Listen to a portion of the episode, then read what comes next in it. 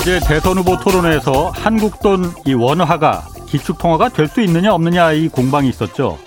아, 기축통화란 건 국제무역이나 금융거래에서 결제에 사용될 수 있는 그 통화를 말하는 거죠. 대표적인 대표적인 기축통화가 당연히 미국 돈 이 달러입니다. 그런데 국제통화기금 IMF에서는 기축통화인 달러를 보조하기 위한 그 수단으로 준 기축통화를 설정하고 있습니다. 현재 유로화와 영국의 파운드와 또 중국의 위안화 그리고 일본의 엔화가 준 기축 통화로 들어가 있는데 이 IMF는 5년마다 준 기축 통화를 새로 설정합니다. 아, 그런데 열흘 전 전경련에서는 한국 원화가 준 기축 통화로 선정될 자격이 충분하다 이런 자료를 배포했습니다. 그 근거로 한국의 경제 규모가 GDP 기준으로 세계 10위고 교역량은 9위 그리고 국가 신용 등급도 일본, 중국보다도 높은 AA 등급이다. 또 지난 5년간 한국의 수출액 평균이 세계 5위권이고 특히나 이 과거 원조를 받던 나라에서 원조를 이제는 하는 나라로 도약한 세계에서 유일한 국가로 IMF의 설립 목적과도 부합한다는 그런 논리를 제시했습니다. 또 블룸버그 통신도 다음에 준 기축통화가 될 1순위로 한국 원화를 지목하기도 했습니다. 물론 한국 원화가 국제 간 거래에서 결제되는 비중이 아직 세계 20위권에 머물고 있어서 기축 통화로는 아직 역부족이다 이런 시각도 있습니다. 아무튼 IMF는 오는 6월에 새로 준 기축 통화를 선정할 예정입니다. 네, 경제와 정의를 다잡는 홍반장, 저는 KBS 기자 홍사원입니다. 홍사원의 경제쇼 출발하겠습니다. 유튜브 오늘도 함께 갑시다.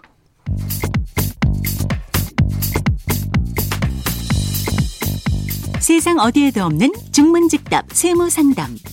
정직하고 지혜로운 납세의 길잡이. 친절한 수남씨, 안수남 세무사를 만나보세요.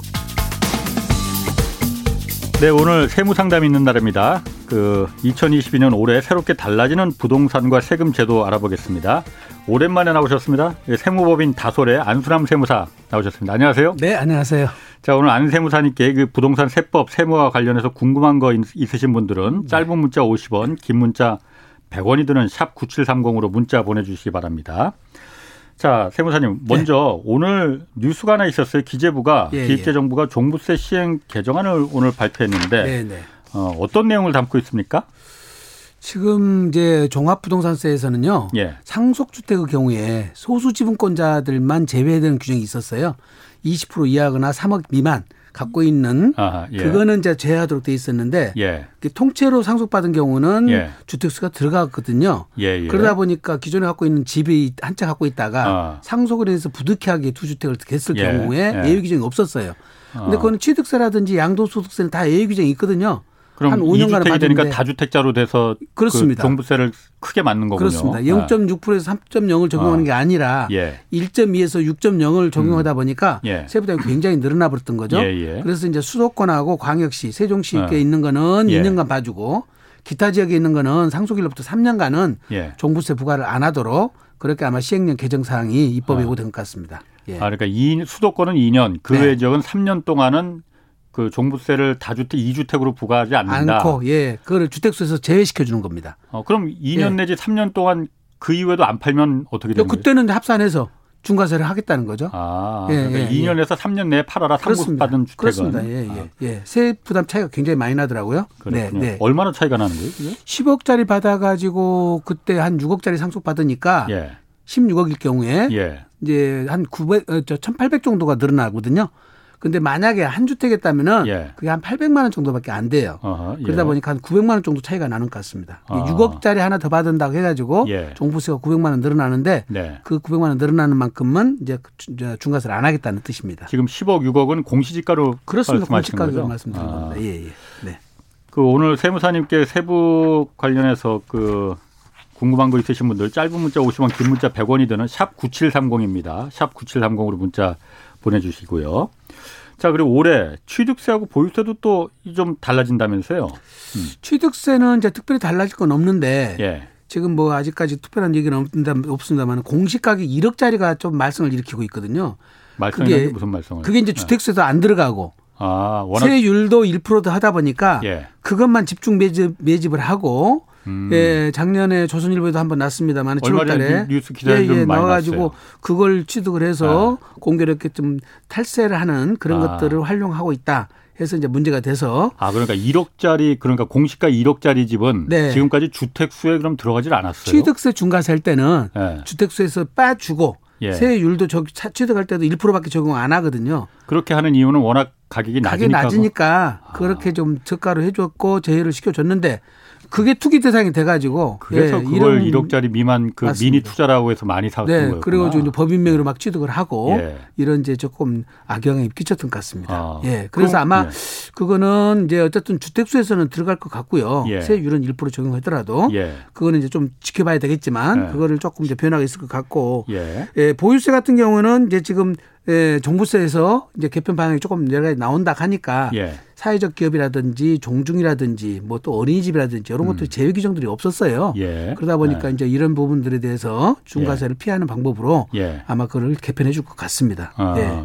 보유세 같은 경우는 어떻습니까, 그러면? 재산세는 지금 뭐 안은 나오는데 구체적으로 아직까지는 예. 안이 나오지는 않고 있습니다. 아. 마 대통령 저 선거 끝나고 나서 예. 각 당에서 대안을 내놓을 것 같습니다. 그 지금 종부세 네. 관련해서는 지금 뭐 완화 좀 깎아준다 이런 얘기가 계속 있잖아요. 그러니까, 그러니까. 1주택자에 대해서는 어느 정도 이제 됐는데 예. 실거주한 것에 대해서는 혜택이 없고 예. 장기 보유하고 예. 고령자에 대한 혜택만 있다 보니까 예. 실거주하는 사람들 혜택이 좀 없다 보니 이제 그 부분을 조금 보완하지 않겠느냐 이런 얘기들은 나오고 있는 것 같습니다. 그렇군요. 네. 어제 대선 후보 토론에서 뭐 하여튼 그 그 한 후보 관련해서 어, 시가가 30억 아파트인데 네. 종부세가 92만 원이더라라는 거 그거는 맞는 거예요, 그러면? 그러니까 이제 시가 30억이라 하지만 우리가 70% 따지면은 네. 한 21억 되지 않습니까? 예. 1세 1주택으로 그렇습니다. 예. 11억을 빼버리면 한 10억 정도 되는데 예. 거기서 이제 장기 보유를 했으면 예. 50%까지 이제 세액공제가 되거든요. 아하. 그다음에 고령자에 대한 세액공제를 안 받더라도 예. 그래 버리니까 5억밖에 안 돼 버리잖아요. 예. 그러다 보니까 이제 몇 백만 원 미만으로 아마 100만 원 내외밖에 안 될 것 같습니다. 그러니까 어, 92만 원 정도가 맞을 거예요, 아마. 그럼 한 달에 따지면 한 어, 8, 9만 원? 7만 네. 7만 원 네. 조금 넘는 돈이네요. 네, 한 8만 원가 꼴꼴 들어갔죠. 어. 예. 30억 아파트인데 그러니까 공시가로는 21억이지만은 예. 시가로 30억인데 한 달에 한 한 7, 8만 원 내는 거면은 이거 폭탄이라고. 그러니까 1주택자에 대해서는 예. 장기 보유하시거나 고령자들은 예. 예. 세부담이 상당히 완화됐다고 보시면 됩니다. 그는. 그렇군요. 네. 네. 양도소득세는 지금 어떻게 되는 겁니까? 양도소득세도 좀 바뀌는 부분이 양도소득세는 이제 작년 12월 네. 8일 날로 고가주택을 예, 시 이제 9억 1을 하다가 10억으로 좀 높여졌 높여졌잖아요. 예. 그 이제 지금 이제 그렇게 해서 높여서 됐고 지금 장기보유 특별공제를 작년에도 개정을 한다 했다가 예. 그거를 양도 차익별로 한도를 예. 예 이제 40% 30% 20% 10% 이렇게 낮추고 예. 제일 문제가 되는 것이 다주택으로 갖고 있다가 음. 세채 네 채 갖고 있다가 마지막 한 채 남았을 때 예. 취득일로부터 양도까지 장기보유 특별공제 다 해주는데 예. 그거를 한 채 갖고 있는 기간만 장기 보유를 해주고 여러 채 갖고 있는 기간은 장기 보유를 안 해주도록 예. 법을 개정하겠다고 했었는데 예. 그게 작년에 통과는 안 됐습니다. 예. 그래서 이제 그 앞으로도 어떻게 될지는 조금 더 기다려봐야 될 것 같고요. 아. 예. 그다음에 이제 부수 토지가 또 변경됐어요. 부수 토지는 뭐예요? 이제 지금 1세대 1주택자가 단독 주택을 지었으면 아파트는 이제 뭐 그럴 리가 없는데요. 예. 단독 주택을 지으면 예. 도시 지역에 있는 경우는 주택 정착 면적의 다섯 배까지 도시 지역 밖에는 열 배까지 이제 비과세를 해 주거든요. 예. 근데 도시적 음, 안에서도 음. 예. 수도권의 경우는 상업적, 주거적, 공업적 이렇게 주상공지역이라고 보통 그러는데 예. 수도권 안에 있는 주상공지역이 있으면 다섯 배가 아니라 세 배까지만 해준다. 아니, 예. 그러니까 부수 토지라는 게 뭐 정원 뭐 이런 걸 말하는 그렇습니다. 거예요. 그렇습니다. 그렇습니다. 아. 주택 정착 면적이라 하면은 예. 위에서부터 이렇게 이제 건물이 있는 거 말고 예, 이제 투시도를 찍었을 때그 예, 예, 예. 건물의 정착 면적의 세 배까지만 해 주니까 요거는 조금 억울한 면이 있죠. 기존 주택은 다섯 배까지만 해 줘서 집을 조금 좁, 게 집어놨는데 이제 또 비과세는 세 배까지 그세 배까지밖에 안 해 준다 하니까 이제 와서 증축하는 것도 좀 불편하고 아하, 조금 이제 지금 짓는 분들은 감안해서 집을 지으셔야 됩니다. 아. 예. 그다음에 이제 지금 상업 상가하고 주택하고 동시에 이제 주상복합 건물이라고 그러잖아요. 예, 예. 같이 있을 때 주택이 한 평이라도 크면 예. 전체를 주택으로 봐서 다 비과세를 해줬어요. 아 그러니까 상가하고 주택이 같이 있을 때 네, 네. 주택이 네. 조금이라도 더 크면, 더 크면 그거는 하나의 상가가 아니라 주택이다. 주택으로 봤은, 예, 봤던 예. 거예요. 그러다 보니까 음. 이제 뭐 강남 같은 경우는 95, 예, 100억짜리 주택이 나오잖아요. 그러다 예, 보니까 예. 비과세 보면 너무 크지 않느냐 해서 문제가 됐던 거서 음. 12억을 초과하는 주택에 대해서는 예. 주택만 주택으로 보고 상가는 과세를 하겠다. 예. 그렇게 이제 법을 좀 바꿔서 올해부터는 달라졌어요. 아니, 상가하고 주택하고 같이 그러니까 같이 있는 거잖아요. 그렇습니다. 그러면 예. 따로따로 그러니까 과세를 하겠다 이거예요. 그러니까. 그렇습니다. 아. 거래가액이 10억 넘어가면 주택만 비과세를 해주고 예. 근데 조그마한 것들, 5, 6억짜리 이런 것들은 지금처럼 현행처럼 다 해주고, 예. 예. 전체를 다 해주고, 아. 10억 넘어가는 고가주택들에 한해서는 예. 주택만 비과세, 상가는 예. 언제든지 세금 내라. 이제 이렇게 아. 좀 달라졌기 때문에 세부 담이 차이가 많이 납니다. 그럼. 상가의 세금이 그럼 더 비쌉니까? 아니 이제 주택은 한채일 경우 비과세를 받을 수 있는데 네. 상가는 비과세가 안 되잖아요. 아, 상가는 아예 비과세가 안 그렇습니다. 되니까. 아. 비과세되는 상황에서는 거의 네. 비슷하고요. 네. 다주택자가 중과세 되면 오히려 상가는 유리하겠죠. 그렇겠죠. 예. 그러니까 케이스마다 네. 다르겠지만 음, 음. 비과세를 해줄 때에 그렇다는 겁니다. 음. 예. 예. 일반 과세는 주택으로 한 채로 보느냐 아니면 주택 한 채, 상가 한 채 이렇게 보느냐 따로 따로 보느냐. 예, 그 차이가 있습니다. 알겠습니다. 예. 아이고 오랜만에 나오셨으니까 뭐 이거 예. 질문이 예. 굉장히 많이 들어옵니다 지금 좀몇 그 가지 좀 먼저 좀. 예, 예. 임정환님이 오피스텔 관련 문의라고 해요. 현재 일반 주거용으로 세가 있는데 이걸 사업자 있는 등록 사무실 등록을 하면은 주택 수에 포함이 되는 겁니까 안 되는 겁니까? 여러분들이 조심할 거는 취득세, 그다음에 종부세, 재산세, 음. 양도세 다 달라요. 예. 취득세에서는 오피스텔은 그냥 오피스텔입니다. 살 때는 예. 전 종전 사람이 주거용으로 쓰든 예. 뭘로 쓰든 사는 사람 입장에서는 항상 업무용이에요. 예. 그러니까 주택으로 세금을 부과를 안 받는 거고요. 예. 그 대신 지금 양도소득세는 예. 실제 이용된 대로 판단합니다. 그러니까 그걸 세입자가 됐든 본인이 됐든 주거용으로 쓰면 주택이 돼버려요. 예. 예. 어. 그다음에 재산세와 종부세는 예. 주택임대 사업자가 되어 있거나 예. 본인이 주택으로 재산세를 부과해 달라고 하면 예. 예. 그때는 재산세를 주택으로 부과를 해 주는 거예요. 그러니까 주거용으로 음. 쓰더라도 예. 나는 재산세를 업무용으로 내겠습니다. 그러면 그거는 업무용으로 내는 겁니다. 그러니까 세금마다 다 종류가 다르니까 예. 그걸 판단할 때 정확히 잘 하셔야 됩니다. 어. 취득세에서는 주택으로 안 본다고 그래가지고 아 이건 주택수 빠지구나 그게 아니라 예. 취득세 쪽에서만 그런다. 어. 양도소득세에서는 항상 실제 주거용에 따라 판단되기 때문에 오피스텔 하나를 갖고 있는데 실제는 세입자가 주거용으로 쓰고 있어요. 예. 근데 그거를 내가 부가세법상 일반 과세자로 사업자 등록을 해놨어요. 예. 그렇다 하더라도 그건 주택이에요. 따라서 내 집을 팔 때는 이주택자가 된다는 거죠. 어. 그래서 오피스텔 보유하신 분들이 주택수 판단 잘못해가지고 세금이 비과세 안 되면 바로 중과세가 돼버리잖아요. 예, 예. 중과세 맞아가지고 콩다운 과세 제일 많은 케이스가 오피스텔 보유자가 됩니다. 아니 제 주변에도 예. 그런 얘기 들었거든요. 오피스텔 네. 들어가려고 하니까 그 오피스텔 주인이 네. 집 주인이 예. 이거 전입 신고하면 안, 된, 안 되는 거다. 그 조건으로다가 그 그러니까 거기다가 그러더라고요. 계약서 쓰시면서 특약사항에다가 예. 주민등록 전입하지 마라. 예. 그다음에 어. 학생일지 받지 마라. 특약사항을 예, 예. 쓰시는데 그건 그러니까 이게 주거용으로 안 그건 아무 상관없는 거 예요. 세무고 세무공무원은 그걸 조사를 해서 예. 세입자가 실제 주거용으로 썼으면 예. 예, 전입신고 안 했어도 확정일자 안 받아놨어도 그건 주택이 돼버린단 말이에요. 그걸 어떻게 알아요, 그런데? 아, 그다 사실조사를 다 합니다, 그는. 아, 반드시 사실조사 해요. 아, 그래요? 예. 그러면 그 오피스텔 주인이 예. 이거 전입신고 하지 마라, 확정일자 받지 마라 하는 것도 예. 아무 의미가 눈 가리고 앙호하는 거예요. 아. 큰일 납니다, 그거. 아. 예. 그 일반인 잘 모르시고 예. 전입 안 하면 괜찮다고 알고 계시고 예. 그다음에 내가 한 10년 전에 예. 오피스를 갖고 있는데 그때 세입자가 주민등록 안 해놓고 예. 내 집을 팔았어 그때 비과세 받았거든요. 예. 근데 지금도 똑같은 줄 알고 똑같이 팔아요. 10년 예. 전 상황과 지금 상황은 전혀 다릅니다. 그렇군요. 그때는 그냥 넘어가고 조사 안 받아서 넘어갔다 해서 지금도 그냥 넘어가 주지 않습니다. 아. 예.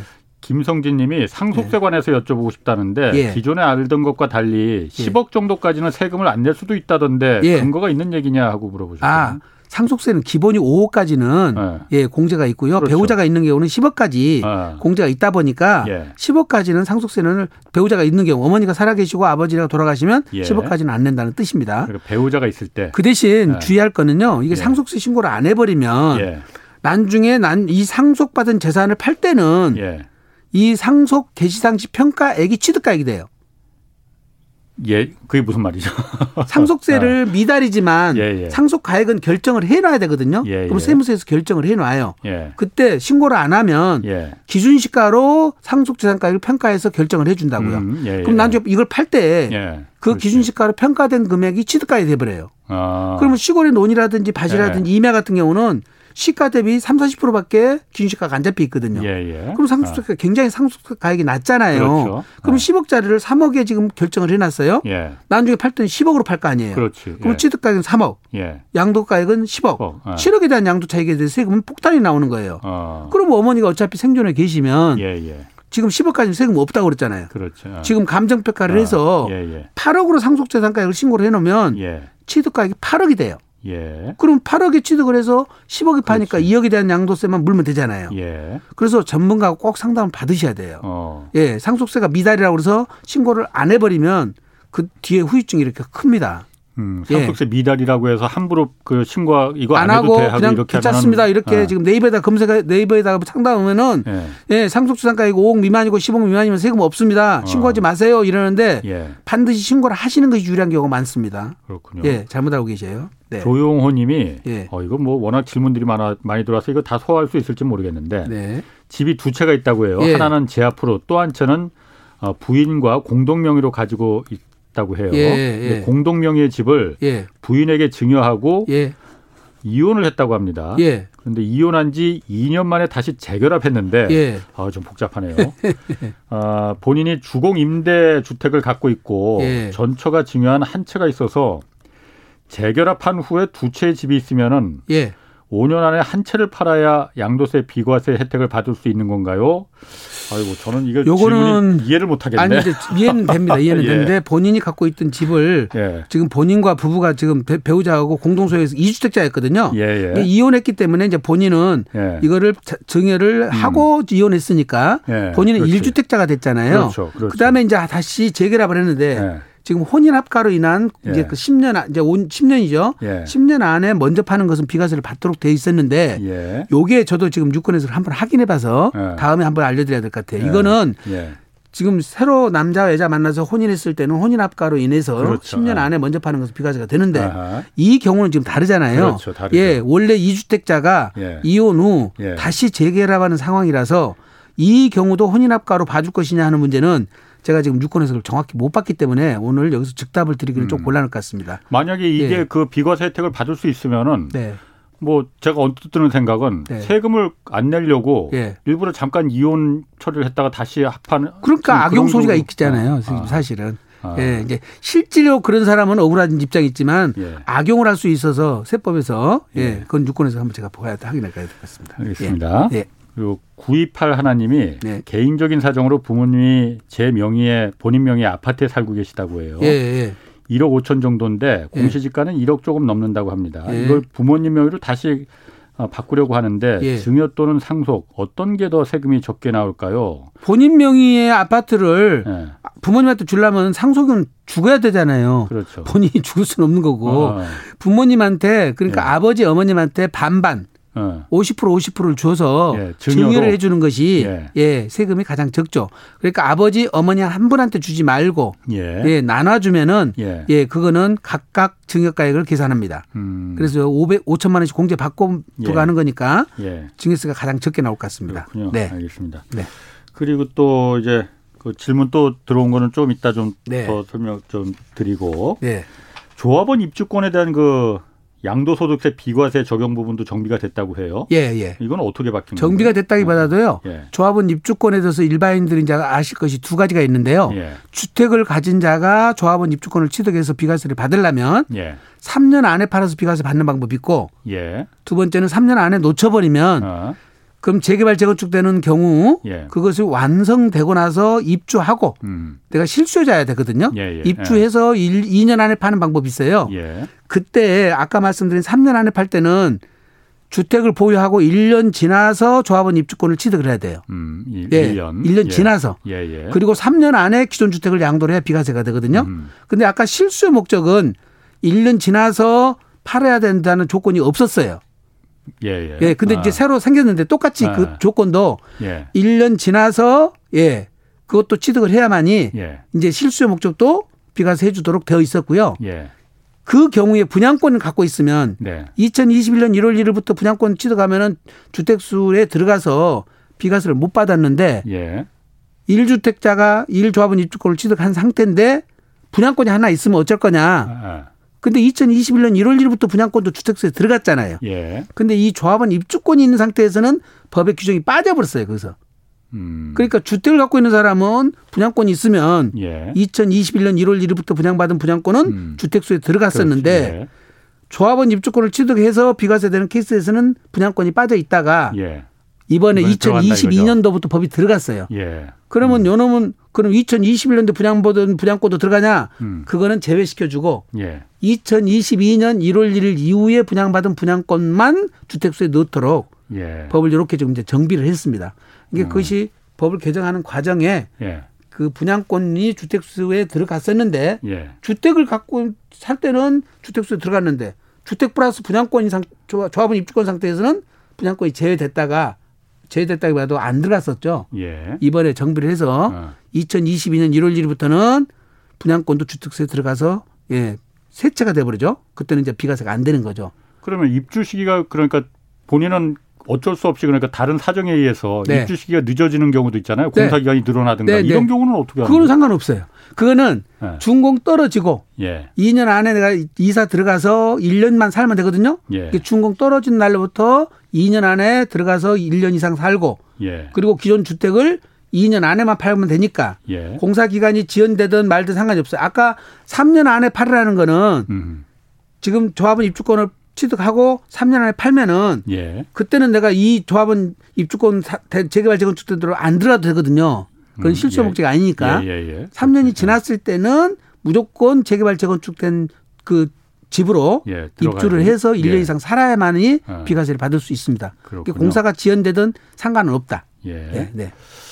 2669님이 2021년 그래 작년 8월에 서울내 네. 청약에 당첨돼서 어 내년 2023년 3월에 입주해야 하는 무주택 세대주라고 해요. 네. 문제는 아이 두 명이 내년에 각각 고등학교와 중학교에 재학하게 되는데 현재 네. 살고 있는 곳에 오래 살다 보니까 친구들과 같이 학교를 다니 학교를 같이 다니고 싶다는 의견이 있어서 네. 결국 3년 이상 전세를 주다가 네. 입주하거나 상황에 따라 팔고 현 거주지 근처 빌라를 사야 할 것 같은데 네. 이럴 경우 양도세가 걱정입니다.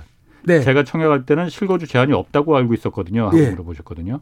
실거주 근데 청약이 언제 했는지는 모르겠지만 예. 본인이 청약 신청 이게 지금 당첨권이 당첨된 날이 청약은 2021년 8월에 했다고요. 2021년 8월에 당첨됐잖아요. 8월, 예. 그럼 본인이 잘못 알고 계시는데요. 예. 여기에 지금 서울이 아닌가요? 서울이잖아요, 지금. 서울. 서울 어. 같으면 당연히 그때는 조정 대상 지역으로 지정이 됐고 예. 그때는 거주 2년 거주 요건이 충 2년 거주 요건이 있었거든요. 예. 이분이 잘못 알고 계세요. 예. 그래서 따라서 2년 거주 안 하면 비과세는 안 됩니다. 이거는. 음. 예. 그러니까 본인이 유불리를 잘 따져 보셔야 돼요.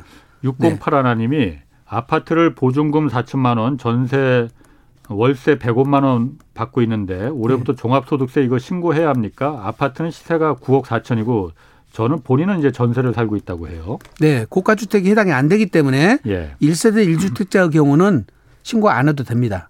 음. 1세대 2주택자부터 월세에 예. 대해서는 신고를 해야 되고요. 어. 이게 지금 우리가 고가 주택이 10억으로 올라가 버렸잖아요. 그렇죠. 9억에서 예, 10억으로 예, 예. 올라서 이분의 예. 경우는 안 해도 됩니다. 아. 예. 0805님이 부모님이 교회 260평 정도 작은 밭을 가꾸셨는데 예. 밭을 정리하려고 한다고 해요. 예.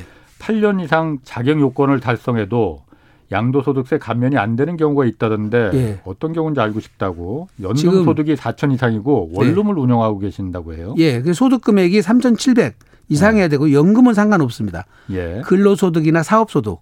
근로소득이나 사업소득. 사업소득. 예. 그리고 이 밭이 예. 도시 지역, 예. 도시 지역의 주거 지역, 상업적, 공업지역 지역 안에 있는 거는 안 되고요. 녹지 지역이거나 음. 예. 도시 지역 밖에 있는 거 예. 읍면 지역에 있는 것은 상관없습니다. 예. 예. 소득 기준하고 지역 기준 두 가지 다 충족을 해야 됩니다. 어. 네. 원룸을 운영하고 계신다고 하는데 그러면 이 소득도 3천 아까 700이라고 하셨나? 네, 네. 그 기준만 그 임대 소득은 상관없어요. 아, 임대 소득 이자 배당 임대 소득은 예. 상관없습니다. 아, 사업 소득만 근로 소득 사업 소득 근로 소득 사업 소득만 네, 네, 네, 관련이 있고 네. 어, 조수정 님이 재개발 단독주택 사업 시행 인가 후에 네. 대체 주택을 취득한 상태라고 해요. 예. 그래서 올해 분양권 취득 후에 등기 전 매도 시에 대체 주택과 추후 이 재개발 단독 주택의 장기 보유 특별 공제 그리고 양도세 영향이 있는 건지요 하고 물어보셨거든요. 대체 주택이라 하면 예. 사업시행 인가, 사업시행 인가일 이후에 사 가지고 예. 본인이 가서 1년 이상 거주를 해야 되거든요. 예. 그다음에 이거 재개발 재건축된 것이 준공이 떨어지면 예. 들어가서 1년 이상 입주를 하셔야 돼요. 거주를 하셔야 돼요. 예. 그 조건이면 대체주택도 비과세를 해주고 예. 지금 재개발되고 있는 단독주택이 아파트로 바뀌더라도 당초 취득일로부터 양도일까지 전체 보유기한에 대한 지금 장기보유 특별공제를 다 해주도록 돼 있어요. 예. 그러니까 셋째가 두 가지 혜택을 다 받, 받으니까 예. 재개발 재건축 되신 분들은 아마 투자 기회가 좋은 기회가 되버렸죠. 음. 대체주택을 취득하는 것이. 그렇군요. 네. 알겠습니다. 자 네. 그리고 이제 또그 기존 주택 이제 팔고 네. 새로 집을 이제 살 때 있지 않습니까? 예, 예. 그런데 주택을 보유하게 되는 기간이 애매하게 겹쳐서 예, 예. 그 2주택이 됐을 때 있잖아요. 예. 이때 양도세 그 비과세 혜택 받을 수 있는 건지 없는 건지. 그게 이제 지금 꼭 기억하셔야 될 것이 네. 2018년 9.13 조치 때 한번 법이 바뀌었고요. 예. 그 이전까지는 3년이었어요. 3년. 기존 주택을 팔 수 있는 양도 기한이 예, 예. 예, 3년이었어요. 새로운 주택을 사고 일시적 2주택 그렇습니다. 그러니까 예, 종전 주택을 예. 팔아야 될 기한이 3년이었는데 예. 2018년 9월 14일 이후 2019년 12월 16일까지는 예. 2년 후 단축됐어요. 네네. 그러다가 어. 2019년 12월 17일부터는 다시 또 1년으로 단축됐거든요. 1년. 예. 어, 1년 안에 팔아야 된다. 팔아, 팔아야 돼요. 예, 예. 근데 지금은 이게 그때 2019년 12월 17일부터는 1년 안에 팔아야 되지만 예. 또 1년 안에 그 집으로 이사 가서 전입까지 해야 돼요. 옛날에는 아, 아. 들어가서 살 필요까지는 없었는데 예, 예. 지금은 전입까지 요구를 해요. 예. 다만 세입자가 예. 거기에 있을 때는 아. 자녀 기간은 봐줘요. 예. 예 왜냐하면 세입자 음. 나가라 올 수는 없잖아요. 예, 그 자녀 기간은 끝나면 입주를 해야 됩니다. 그래서 양도소득세 비과세 규정은 3년, 2년, 1년인데 요게 살 때 취득할 때 이게 새로운 주택을 취득하는 시점에 두 주택 모두 조정 대상 지역이 있어야 돼요. 예. 수도권 같으면 거기다 걸릴 거예요. 그, 예. 예. 조정 대상 지역이 아니거나 예. 2018년 9월 13일 이전에 샀거나 음. 그러면 무조건 3년 안에 팔면 됩니다. 아, 2018년 이전에 샀으면 그렇습니다. 그러니까 음. 기간별로 조정 대상 지역이냐 아니냐에 따라서 다 달라지는데 예. 이 조건 중요한 것이 취득 양도 시기가 굉장히 중요한데 예. 이 취득이라는 말 자체가 이게 내가 신규 분양 아파트를 샀어요. 예. 그러면 그때 취득 시기가 언제냐부터 굉장히 까다로워요. 예. 그러면 음. 그때 살때 취득했을 하신 사람들은 대부분이 막 등기 접수일 취득 시기를 알고 계세요. 음. 그렇지 않아요? 어떤 게 잔금 청산일이 취득 시기예요. 아, 예. 등기 말고 잔금. 잔금일이에요. 예. 만약에 잔금일까지 준공이 안 떨어졌어. 예. 그럴 때는 분양대금을 미리 냈다는 거잖아요. 예. 할인받았어요. 그때는 음. 또 준공일이에요.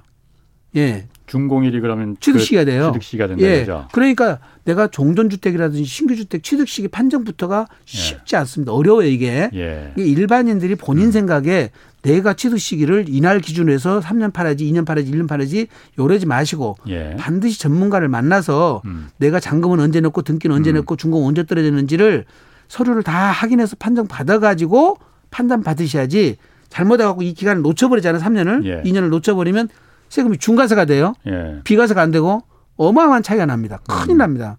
이게 일시적 1세대 2주택에서 판정 잘못돼 가지고 중과세 먹는 사례가 너무 많으니까 예. 저희 오늘 또 저희 사무실 한 분 또 오셨는데 똑같은 어. 3일은 늦어 가지고 중과세로 지금 2억 5천만 원 나오신 분이 계세요. 어. 지금 비과세인 줄 알고 팔았더니 그런 난리가 난 거예요. 예. 그러니까 지금 이거 간단한 일이 아니니까 예. 지금 여기서는 내가 제가 3년이다, 2년이다, 1년이다 어. 이렇게 말은 하지만 그걸 판정하는 것이 전문가 영역이니까 일반인들이 판정하시면 음. 안 돼요, 그거는. 아, 그 네. 취득일이라는 게 그러니까 그렇게 때 경, 등기일로 하는 그러니까 신규 분양 아파트냐, 아, 기존 아파트냐, 아, 예, 여기에 따라서 그러게. 다 조건에 따라 다르거든요. 예, 예 그러니까 그거를 전문가한테 음. 꼭 상담 받으시고 판단하셔야 됩니다. 알겠습니다. 네, 네. 안현신님이 일가구 소유자가 상속으로 2주택자가 됐는데 네. 상속받은 시가 12억 아파트를 예. 공동 상속자 동생한테 이제 매매하려고 한다고 해요. 예. 상속받은 지 한 4년이 됐는데 예. 양도세가 어느 정도 나, 나올지 하고 물어보셨거든요. 지금 저 아까 말씀드린 대로 사, 이거 상속받았을 때는 예. 상속 개시 당시 평가액이 취득가액이에요. 아, 그렇죠. 그때 그렇지. 아마 매매사례과로 상속세 신고를 해놨다면 예. 그 금액이 내 취득가액이고요. 예. 예. 지금 양도가액이 양도가액이니까. 예. 지금 요거는 이제 상속 주택을 먼저 파는 것은 비과세가 안 되잖아요. 예. 기존 주택을 갖고 있으니까 대신 4년 안에 팔았기 5년 이내에 팔았기 때문에 중과세는 안 해요. 음, 일반세율을 예, 예. 적용하니까 예. 세금 계산을 해보셔야 되겠죠. 예. 예. 그래서 보유기간은 예. 피상속인으로부터 보유기간 따지기 때문에 예. 그냥 따져가지고 이제 오, 저 6 내지 45% 음. 세율을 적용하니까 구간별로 그거는 차익이 나와봐야만 세금 알 수가 있습니다. 그렇군요. 네. 4441님이 1가구 2주택에 공시가 3억 거주하는 집은 2억인 주택이라고 해요. 3억? 어, 공시가가 3억. 1가구 2주택인데 네. 공시가 3억. 예. 어, 또 하나는 거주하고 있는 지역인 것 같은데 예. 2억 주택인데 예. 3천에 60만 원 월세 중입니다. 예. 이거 세금 신고해야 하는 겁니까? 지금까지 예. 신고 안 했는데 예. 방송 듣다 보니까 신고를 이거 해야 되는 건지 궁금해서 전화하셨다고 했거든요. 그런데 3천에 60만 원 정도는 예. 어차피 과세 미달 나오거든요. 예. 굳이 신고를 안 하실 필요는 없습니다. 원래 어. 2주택자는 예. 월세에 대해서는 신고를 하셔야 돼요. 예. 근데 기본 공제 받으면 예. 거기 미달이라서 어. 별 실익이 없을 것 같은데요. 이거는. 네. 8973님이 맞벌이 부부로 남편 직장은 서울이고 저는 인천이라고 해요. 예. 현재 인, 어, 거주지인 인천의 1주택입니다. 예. 실거주 1년인데 어, 본인이 직장을 그만두게 돼서 남편 직장이 있는 서울로 이사 가려고 하는데 예. 비과세를 받을 수 있을까요? 하고 물어보셨는데 인천에서 1년밖에 거주를 안 하셨으면 예. 직장 이전으로 인한 부분은 예. 봐주지만 예. 그만두고 서울로 올라오시는 거는 예. 혜택이 없어요 별도로. 아 직장을 옮기는 거는 어쩔 수 없는 경우라 따라오니까 아. 그때는 1년만 살았어도 예. 봐주시지만 예. 직장을 그만두신 경우까지는 안 봐줍니다. 남편 직장을 따라서 이렇게 가는 것도 안 봐주는 거죠? 아니 지금 지금 남편은 서울에 지금 아마 직장이 있었고 본인은 인천에 인천. 있었던 것 같아요. 인천에 둘이 있다가 남편이 서울로 오면 따라오면 그건 봐주죠. 아, 남편, 그거는 봐주죠. 아, 네, 네. 남편 직장을 따라서 따라서 따라오면은 어쨌든 아, 세대 간에 예. 움직이는 거니까 네네. 그때는 봐주는 겁니다. 음, 예. 그렇구나. 네. 오하나 오구님이 2014년 아버지께서 돌아가시면서 2억 2억 이하 빌라를 남겨주셨는데 예. 현재까지 진명이가 아버지로 돼 있다고 합니다. 예. 돌아가셨는데 예. 증여 처리가 늦어지면 불이익이 있을까요? 원래는 상속 받도 저기 상속 당시에 안 해놓았으면은 예. 과태료가 붙는데 그건 취득세 측면이거든요. 예. 예 상속세라든지 양도소득세에서는 크게 달라지지는 않습니다. 지금이라도 신고를 해서 등기를 예. 정상으로 해놓으셔야 돼요. 아까 그런데 말씀하시기를 네. 신고를 그러니까 상속 그 그 그집 그, 그 뭐라고 했더라? 그때 당시에 뭐 그거로 안 하면은 현재 시가로다가 이게 아니지 아니 어. 그거는 우리 상속했을 때 지금 취득가액에 관한 문제고 예. 지금 말씀은 취득세 지금 과태료 문제거든요. 아. 원래 상속 개시일부터 6개월 이내에 상속 등기를 예, 예. 이행하도록 돼 있는데 예, 예. 그게 지금 경과가 돼버렸다는 거잖아요. 예, 그러니까 취득세 쪽에 불이익은 있을 건데 상속세나 양도소득세는 크게 달라지진 않는다. 아, 네. 상속세나 양도소득세. 예, 예, 예. 아이고 어렵습니다. 네. 자 그러면 상속세 납부 방식도 올해 이제 그 개선된다면서 이거 어떻게 개선되는 아, 건지? 아그 이제 연부 연납이라는 게 있어요. 세금이 이제 2천만 원 넘으면 예. 그거를 5년 안에 나눠서, 6분의 어. 1씩 나눠서 예. 이렇게 내도록 되어 있었었는데 예. 그게 지금 연장을 해서 10년으로 예. 연장을 해줬는데 예. 상속세는 연장이 된 거예요. 예. 대신 증여세는 연장이 안 됐습니다. 아. 증여세까지 연장된 줄 알고 잘못 알고 계시던데. 증여세는 연부 연납 기간이 5년이에요. 똑같이 그러면? 5년이에요. 아, 예. 상속세만 예. 10년으로 연장을 해줬으니까 아. 납부 부담이 좀 줄어들었죠. 열번은 상속세만 그럼 연부 연납 기간을 글쎄요. 이제 증여는 예상하고 예. 그다음에 증여세를 예상하고 음. 내는 거지만은 아, 상속세를 갑자기 돌아가셔서 예, 예. 측하지 못하고 나온 세금이라서 예. 아무래도 그렇게 좀 부담을 덜어드린 것 같습니다. 음. 네, 네. 또 뭐 상속 재산 중에서 뭐 문화재나 미술품 있는 분들 많이 있잖아요. 지난번에 이제 미술품 같은 경우에 네. 그게 이제 그 미술품 자체로 물납이 안 되도록 돼 있었어요. 순서가 예. 부동산 있으면 부동산부터 물납을 하고 아하. 그걸 미술품을 마지막에 물납을 하는 거거든요. 예. 물납을. 아, 예. 근데 이제 지금은 앞으로는 물납이라는 건 그러니까 내가 돈이 돈 대신에 예. 이거로다가 내가 그럼 대신 상속 재산으로 내겠다. 아. 이렇게 되는 거죠. 예, 예. 그래서 미술품으로 부과된 범위 내의 상속 재산 가액으로 예. 예. 문체부 장관이 요청이 예. 있으면 아. 그걸 받아주겠다는 거죠 이제. 아. 예. 그러니까 어떻든 재산적 가치가 있어서 조금 이게 뭐 유통될 수 있는 정도여야지 예. 예. 그거를 평가도 잘 안 되고 유통되기도 곤란한 것들은 안 되고요. 그러니까 어느 정도 미술품이라 하더라도 이게 예. 감정가나 이런 가치가 게 있어야 되고요. 어, 네. 그런 경우에 물납 물납을 허용해 주겠다. 이제 이겁니다. 예. 아. 예. 7346님이 딸이 아파트 한 채가 있다고 해요. 네. 그래서 올해 시집을 가면서 예. 부모님께 양도를 해야 하는데 예. 어떤 방법이 좋을까요? 부모님은 아직 집은 없습니다. 예. 지금은 함께 살고 있는데 예. 시집을 가게 되면 신랑이 남편 되실 분이 한 채가 예. 또 집이 있다고 해요. 아 그래요. 예. 그 본인 입장에서 1세대 1주택 같으면 예. 부모님한테 양도를 하는데 부모님한테는 집값을 다 안 받아도 되거든요. 저가로 좀 줘도 예. 큰 문제는 없습니다. 그러니까 어. 지금 만약에 그 10억짜리다. 예. 그러면 30%하고 3억 중 예. 작은 금액까지는 저가로 부모님한테 주더라도 예. 예, 그거는 세법상으로 증여를 안 걸어요. 그러니까 어. 그렇게 거래를 할 수는 있죠. 그러니까 자식이 부모한테 네. 증여할 때는 좀 낮은 가격으로 해도 부모 자식 시간에는 조금 네. 낮게 하더라도 네. 세법에서 예, 저 인정해 주는 범위가 있어요. 그럼 부모가 자식한테 증여를 할 때도 그렇게 증여가 매매할 때도 아. 특수관계라는 좀 낮게 하더라도 아. 그 버, 아까 봐주는 그 범위가 있어요. 아, 그러니까 가격별로 범위가 있으니까 예. 그건 이제 세무사님하고 사전에 상담 받으셔서 음. 그 범위를 좀 결정을 하셔서 판단하시면 될 것 같습니다. 그러니까 제가 궁금한 거는 네. 부모가 자식한테 증여를 하는 경우가 뭐 그게 가장 일반적일 테고 그렇습니다. 예. 거꾸로 자식이 이제 부모한테 증여를 하는 경우 네. 있잖아요. 네. 그러면 네. 아까 좀 낮 집이 증여할 때는 아, 잠깐만요. 10억짜리 예. 집인데 네. 원래는 시가가 예, 예. 그러니까 부모가 예를 들어서 자식이니까 예. 이건 너한테 그냥 내가 이거 3억에 그냥 바꾸면 3억만 받고 넘겨줄게 이러는 경우 있잖아요. 그럼 걸리잖아요. 네. 그럼 그런 경우에 부모가 자식한테 또 자식이 부모 낮게 해주는 경우가 있다고 세무사님께서 지금 말씀하셨잖아요. 네, 네, 네. 가격이 똑같은 건지 그럴까 네. 그 기준이. 예. 어. 아니 그러니까 양도소득세는 예. 만약에 낮게 주면 5% 이하로 거래를 하면 예. 시가대로 양도소득세를 부과를 해버려요. 예. 그런데 어차피 따님은 집에 한 채잖아요. 예, 예. 그 비과세라면 예. 12억까지는 세금이 없잖아요. 그렇지. 그렇지. 낮게 줬다 하더라도.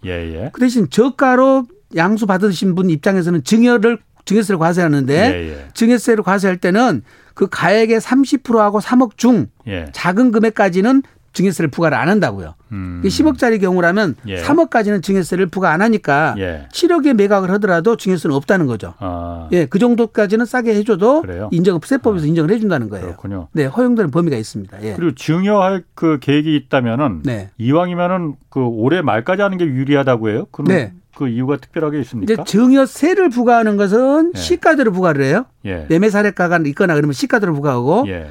증여에 따른 취득세는 예. 공시 가격으로 취득세를 부과를 해요.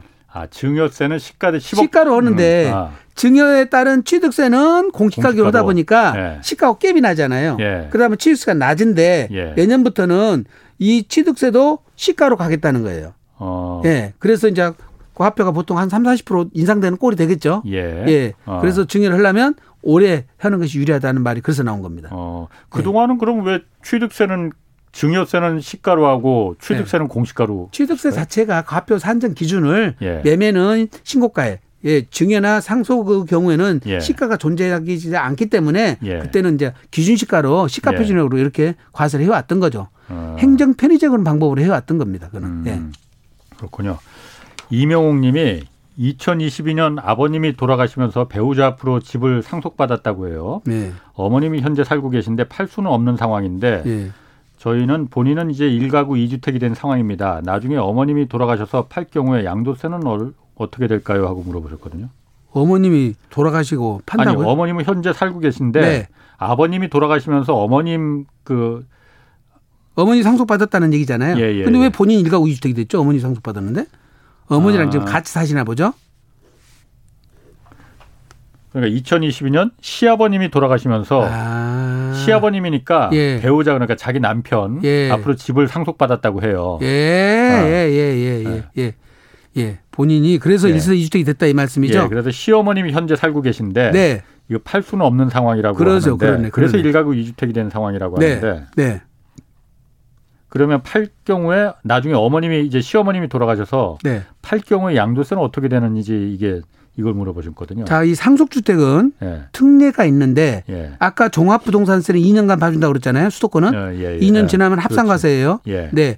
따라서 양도소득세는 지금 이 상속받은 주택은 지금 내가 1주택자가 갖고 있다가 상속으로 인해서 2주택자가 되면 예. 기존에 내 집을 팔 때는 비과세를 해줘요. 근데 조건이 있습니다. 동일 세대가 아니어야 되고요. 동일 세대가 아, 니야 되고 예. 상속 받을 당시에 내가 보유하고 있는 집이어야 돼요. 어, 예. 예. 그래서 두 가지 조건을 충족을 해야 됩니다. 이게. 예. 예. 근데 지금 이분의 경우는 두 가지 조건을 충족을 했어요. 예. 집이 또 이제 선순위 상속주택이라서 한 채니까 예. 이 조건을 다 충족했으므로 본인하고 시부모님하고 같이 살지는 않았다면 예. 이 상속 주택은 내 집을 팔 때는 주택수에서 빠지고 예. 예.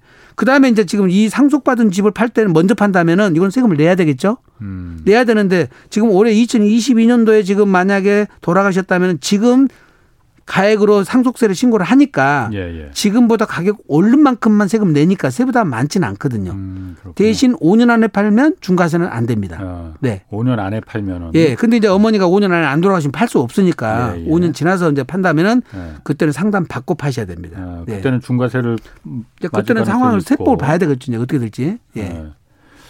나인 그러면 5년 안에 그, 그 증여를 받으면 어떻게 되는 겁니까? 증여 받으시면 불리해서 안 됩니다. 그래요? 지금 상속주택은 특례라고 해서 네. 아까 자기 본인 집을 팔 때는 네. 예 그거는 상관없다고 그랬잖아요. 네. 근데 자기 뭐 앞으로 되어 있는 것을 증여를 그렇지. 다시 굳이 할 필요는 없죠. 어. 예. 나인선 님이 2018년 7월에 인천의 청라에 아파트를 5억 1천만 원에 구입했다고 해요. 예. 거주는 6개월 정도 그 이후에 전세를 계속 줬다고 하는데 예. 현재 1세대 1주택자고 예. 12억 매도 시에 이 아파트를 12억에 매도할 때 양도세가 얼마나 나올지 예. 그리고 부부 증여가 매매 시보다 더 유리할지라고 물어보셨거든요. 2018년 7월 달에 청라지구가 네. 조정 대상 지역으로 지정이 돼 있는 상태에서 취득을 했으면 예. 그거는 2년 이상 거주를 해야 되는데 예. 지금 제가 그거는 확인을 못 하고 있으니까 예. 한번 본인이 확인해 보시고요. 거주는 6개월 했 조정 대상 지역이 아니었으면 예. 2년 예. 보유만 했어도 되니까 10여까지는 예, 예. 세금이 없거든요. 아마 청라지구가 2018년 7월은 조정 대상 지역으로 지정이 안 됐을 것 같아요. 예, 우리가 2017년 음. 파리 대책 때 일반적으로 이제 강화됐으니까. 그다음에 이런 경우에 이제 부부간에 증여를 하게 되면 6억까지는 증여가 공제가 되고 그 이후 되는 것 증여세를 내는데 예. 이분의 경우는 1세대 1주택자인데 굳이 그거를 증여를 할 이유가 없는데 예. 어떤 실익이 있는지는 잘 모르겠어요. 예. 이건 조정 지역이었는지 아니었는지 그것만 확인해 보셔서 확인해 보시고 예, 취득할 때 조정 지역이 아니었으면 지금 예. 괜찮다. 예. 그리고 아파텔이라고 왜 그 주거용 오피스텔 있잖아요. 아까 예, 예 잠깐 예, 뭐제 그 청취자 질문에도 잠깐 나왔지만 예. 주거용 오피스텔은 그러니까 이게 세법상 네. 어, 주거용 오피스 주택은 주택 수에는 포함이 되는 거죠 이게. 그러니까 제가 그랬잖아요. 취득세하고 네. 종부세하고 제한세하고 네. 양도세하고 각각 다르다고.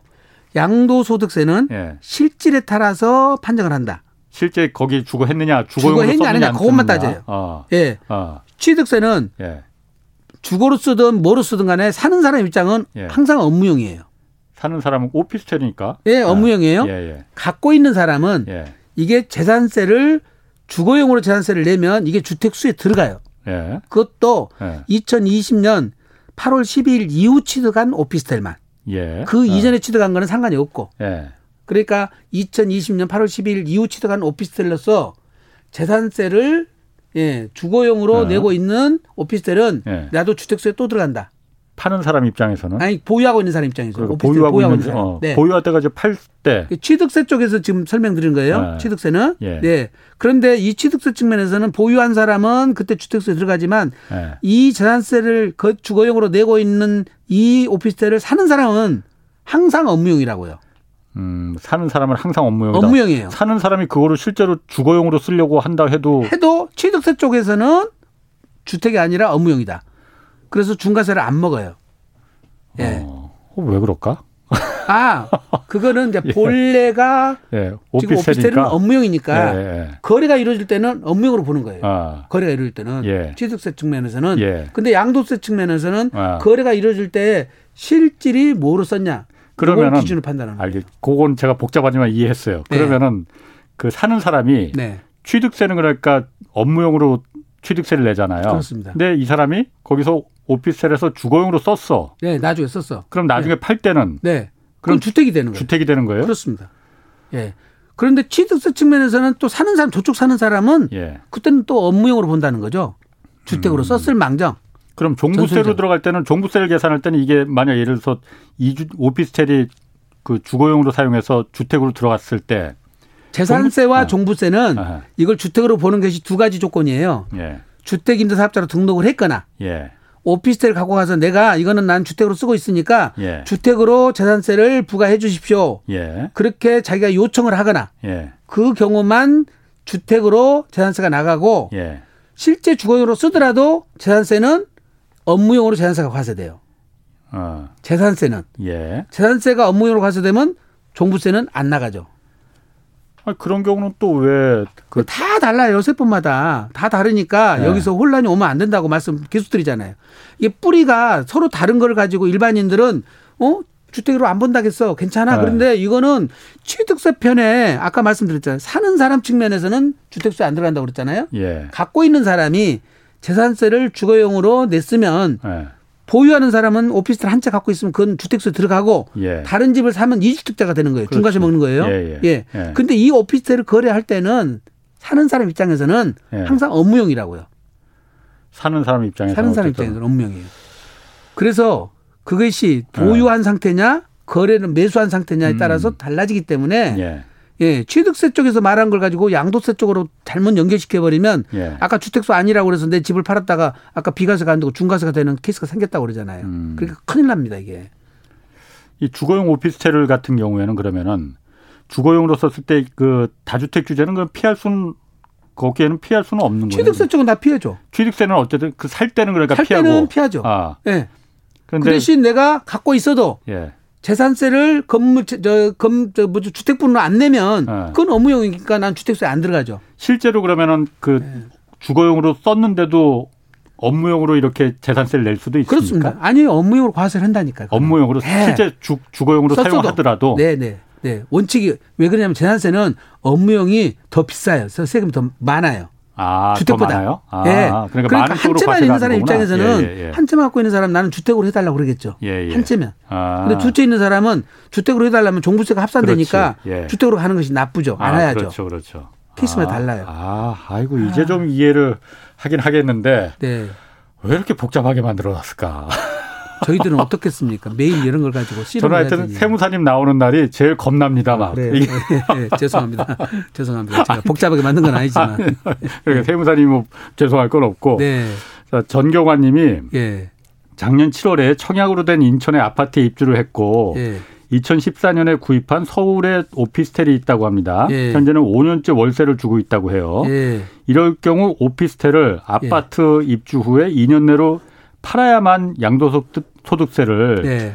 어, 안 내지 않을까요? 하고 물어보셨거든요. 그러니까 이거에 2020년 7월 달에 지금 입주를 했다고 그랬잖아요. 예. 요게 이게 계약을 언제 했냐에 따라 다르, 다르거든요. 예. 2019년 12월 16일 이전에 계약한 것 같으면 2년. 예.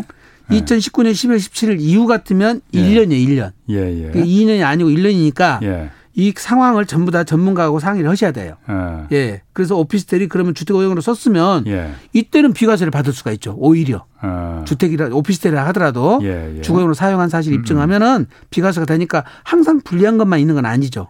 음, 이때는 음, 주택으로 인정받는 유리하죠. 음. 네. 아까 그리고 참 그 주거용 오피스텔 같은 경우에 네. 그 오피스텔 뭐 형태는 그 건물이라 하더라도 네. 다주택자로 그러니까 그 중과세를 면할 수 있는 그런 형태도 또 있다 그게 뭐라 고 네. 그러더라? 생활형 숙박시설 그런 아, 경우에는 예, 예. 생, 어. 생숙이라 해서 예. 생활형 숙박시설이라는 게 생기는데요. 그거는 다주택자 그 저희 그 종부세 그 이제 다주택자로다가 안 들어간다고 또 하던데. 아 그거는 지금 세입자가 살고 있는 한, 예. 그거는 주택수로 보는 것은 좀 무리예요. 왜냐하면 그건 장기 임대주택이거든요. 예, 예. 예 장기 임대주택을 아, 아. 보기 때문에 예. 그거는 세입자가 그거는 어차피 주거를 장기로 하더라도 예. 그건 주택으로 안 보는 건데 지금 문제가 되는 것은 본인이 가 들어가 살아버렸을 때 그 생숙에 예, 생활용 숙박시설 생활용 숙박시설은 예. 영업용 목적이거든요. 그 본인이 들어가 살아버렸으면 예. 영업용이 아니지 않습니까? 예, 예. 이 부분에 대해서는 지금 국세청에서 음. 실질 과세에 따라서 주택으로 볼 가능성이 있습니다. 그런데 음. 뭐 어디서는 이건 주민등록 전입을 지금 안 해준다는 데도 있고 예. 예 원칙상 예. 주민등록을 본인 거는 음. 저 전입시를 전입을 안, 해, 안 된다고 한 데가 있다고 그러는데 예. 세분상으로는 조금 실질 과세 원칙에 따라서 비춰보면 네. 본인이 들어가서 하는 것까지 봐주, 봐주는 것은 너무 좀 음. 편법을 악용하는데 그걸 방치하는 거 아닌가 생각이 들거든요. 아, 예. 아, 세무사님 완전 설명 잘 하신다고 대단하시다고 매일 저런 상담을 어떻게 하시냐고 대단하다는 아, 댓글들 많이 올라옵니다. 네. 1350님이 네. 공공임대 살다가 올해 분양받을 경우 거주기간이 취득 후 다시 2년을 지나야 하는 건가요? 이렇게 물어보죠. 공공임대에서 5년 네. 이상 거주를 하셨으면은 예. 분양받은 후에 예. 거주 요건이 필요 없습니다. 그 경우는 바로 예. 양도를 해도 예. 예, 비과세를 해 주도록 돼 있습니다. 아, 그래? 공공 임대로서 예. 5년 이상 거주를 하셨어야 돼요. 조건이. 5년 이상? 예. 그동안 임대 기간 살았던 거 뭐 이런 거 거주 기간으로 그러니까 임대 기간에 어. 5년 이상 거주를 하셨어야 된다 이거죠. 거주 요건이. 어. 그리고 분양 전환을 했어야 돼요. 예. 근데 4년 살고 분양 전환 했으면 안 된다 이 뜻입니다. 그렇군요. 네. 네. 알겠습니다. 아, 네. 오늘 복잡하지만은 뭐 네. 어, 다 알아듣지 못했습니다, 제가. 그런데 고맙습니다. 네. 지금까지 세무법인 다솔의 안순남 대표와 함께 했습니다. 자, 오늘 여기까지 하겠고요. 내일 다시 찾아뵙겠습니다. 지금까지 경제와 정의를 다잡는 홍반장, 홍사원의 경제쇼였습니다.